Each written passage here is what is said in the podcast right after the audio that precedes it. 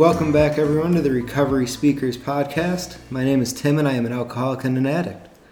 This is episode four of the Recovery Speakers Podcast, and we will focus on the stigma around alcoholism and addiction. In this episode, I am going to share with you a recording of the longtime sober AA member Clancy I. In his famous 1983 talk titled Disease of Perception, Clancy achieved sobriety in 1958 and now has over 60 years of sobriety. He has dedicated much of his life to helping others at the Midnight Mission in Los Angeles. He's known as one of the most influential members in AA and continues to help many achieve sobriety today. In this recording, Clancy discusses the denial amongst alcoholics and the perception of alcoholism in our society. Here's Clancy. Enjoy. I am the last speaker of a very distinguished panel of authorities in the field of alcoholism. I don't know if you're familiar with with carnival procedures. I once was in one of my incarnations.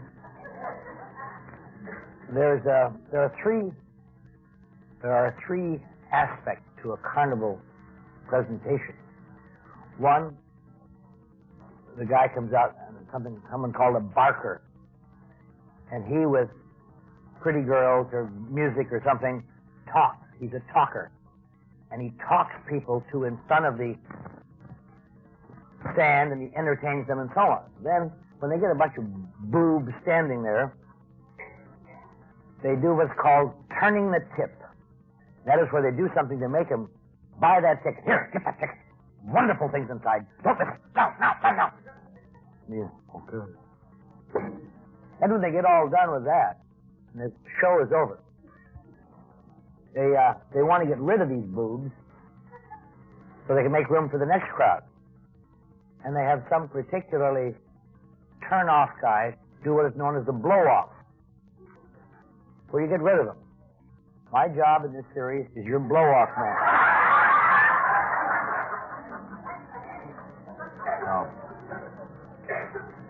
Hopefully, when when I'm done, you'll have had enough.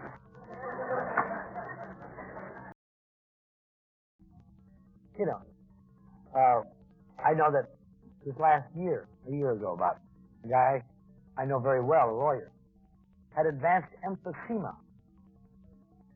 And he was dying from it almost. He'd have to go to the hospital every once in a while and have oxygen stuck in his nose and down. And he'd come out and go home and fire up a cigarette. I, I Joe, what the hell is this? How you can you smoke when your lungs are? And uh, it was just, I, like watching man commit suicide. And as I was going home tonight, I thought to myself, that's just the way it's got to be. That's just the way it had to be for my family or people who loved me, watching me after being laboriously withdrawn, be hospitalized, be strapped down, be put into an insane asylum, all these things, come back and one day hit it again and never know. I couldn't explain to them because I didn't know why. I knew why going in, but by the time they asked me, I didn't know what it was. And that's what makes this problem so baffling. And that's what makes it so difficult to understand. Because it really gets down to this. How can anyone understand it when the person who has it won't accept it? How could anyone else accept it? And that's why alcoholism, as at the current stage of understanding, pretty much universally among anyone who knows anything about it in the medical profession or psychiatric profession, not entirely, but among the people who know anything about it, they pretty well agree that abstinence is the only answer. There is no control left. Nobody knows what. There may be control for a little while, but or as one one of these self-help therapies say, there seem to be brief recoveries followed always by still worse relapse. And that's what uh, that's what makes alcoholism smack of moral degeneracy. And that's what makes alcoholism smack of weak-willed, pathetic, people who should know better. And that's why a real case, I suppose, can be made to call alcoholism a disease of perception. A disease of perception. Not, not how anyone views their drinking, but much more, much more complex. The one aspect that makes alcoholism cunning and baffling and powerful is that neither the treater or the treatee usually understands what's wrong. Really. They keep thinking that it's the alcohol. And if I can get the patient off alcohol, I'll be all right. And look what alcohol is doing to you. Why do you keep using it? And all, all of the research, all of the investigations into the metabolic differences of the alcoholic body and all of the differences of the malfunctioning of the endocrine or ductless glands or whatever the hell it might be, or in reverse diabetes, hyperinsulinism, all the theories that have gone on to try to describe this. The only thing that they're, uh, they're unable to measure is the perception of the alcoholic. And the alcoholic doesn't know it, and they don't know.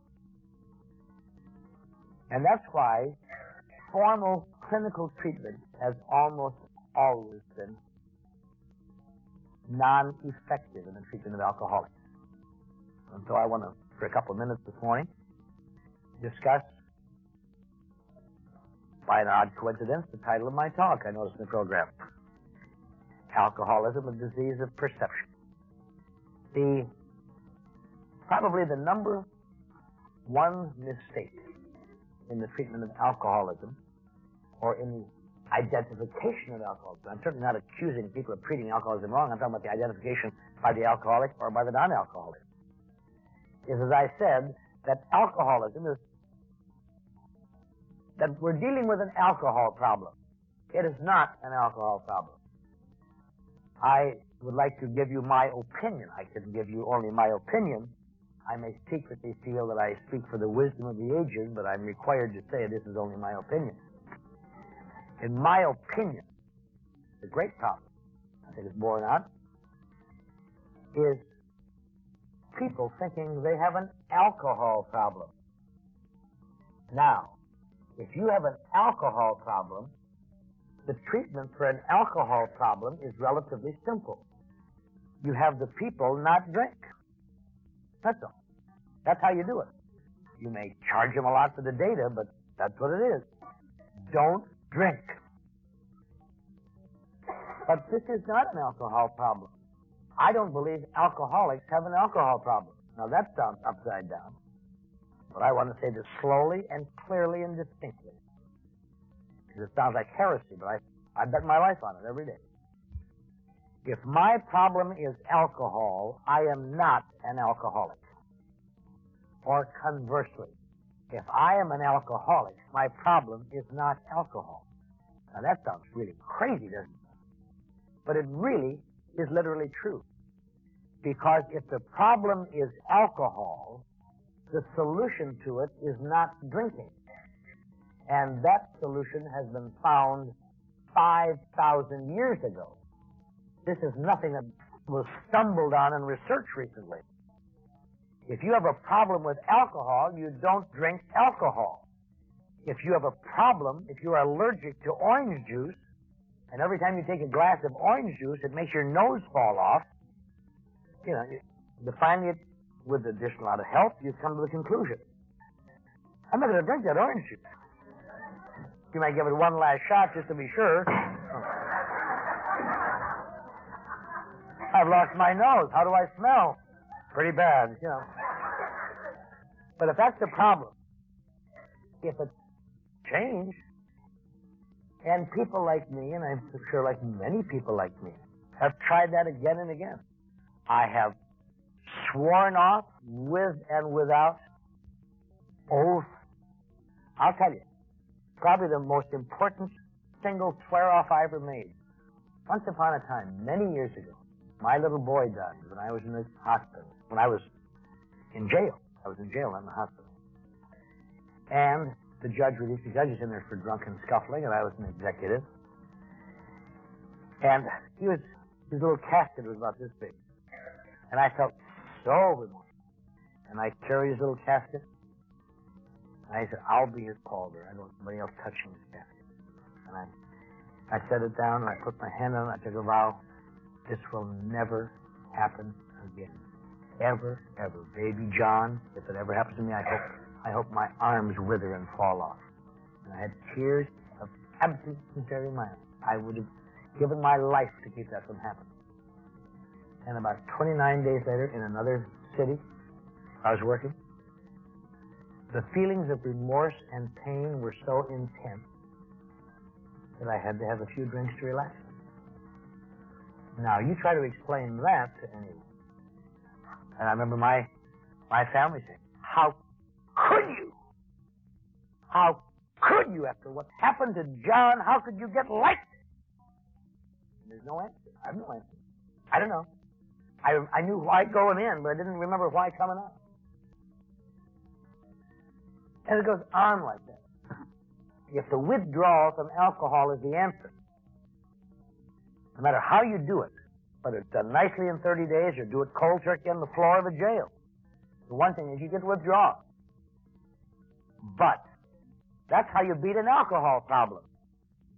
Now this funny, deadly, bewildering, baffling, frustrating thing called alcoholism has one significant difference, and that is it. And it's one that nobody ever seems to recognize at the moment, and that is it. The difference between an alcohol problem and alcoholism is that stopping drinking has no effect on alcoholism. In fact, it begins to make it worse stopping drinking moves you across the line from some degree of relief to unvarnished, gray, cold, remorse-filled, anxiety-filled reality, and it gets worse as you go along. And that is the greatest evidence I know in my life that I was able to deny. But my problem is not alcohol. I have these other problems, real problems, problems I couldn't describe, problems that seem to me, and apparently seem to everybody else who ever had them, but they all think they are unique.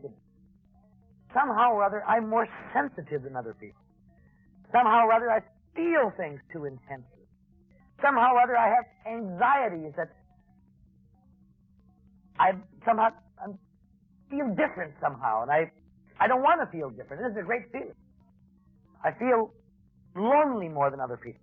I feel and the only way you have to measure how you feel compared to other people, of course, is you look at them.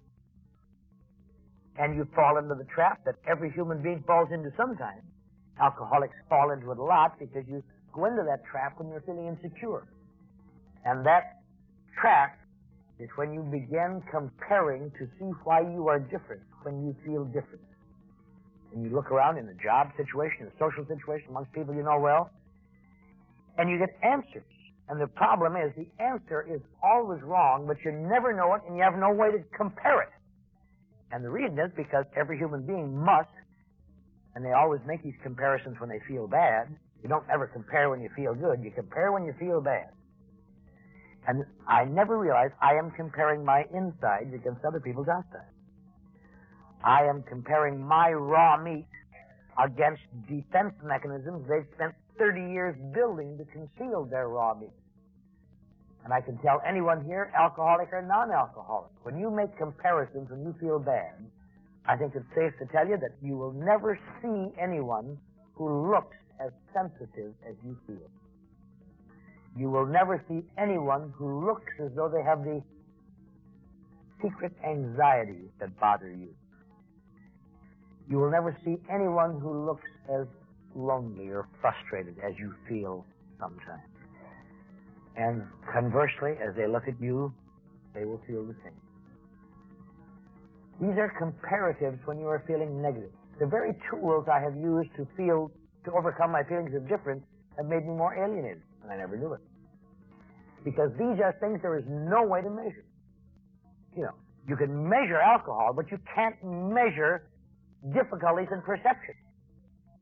When the highway patrol can stop you and measure you for alcohol, but they can't take a drop of blood out of your ear and say, I'm going to run this through the scanner and see how much anxiety you got today. uh, walk this white line will determine if you're feeling different.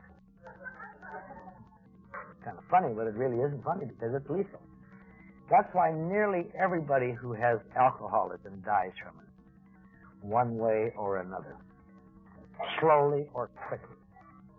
That's why relatively few people, really, relatively few people, ever achieve reality very long. And of those, some of those go back because they keep falling back into that same trap. I no longer drink, therefore I am all right. And that is the lethal error in that equation. Thank you all for listening, and I hope you enjoyed this episode. Don't forget to subscribe to our new podcast and check us out on our social media pages, including Facebook, Twitter, and Instagram. Have a great day and see you next time.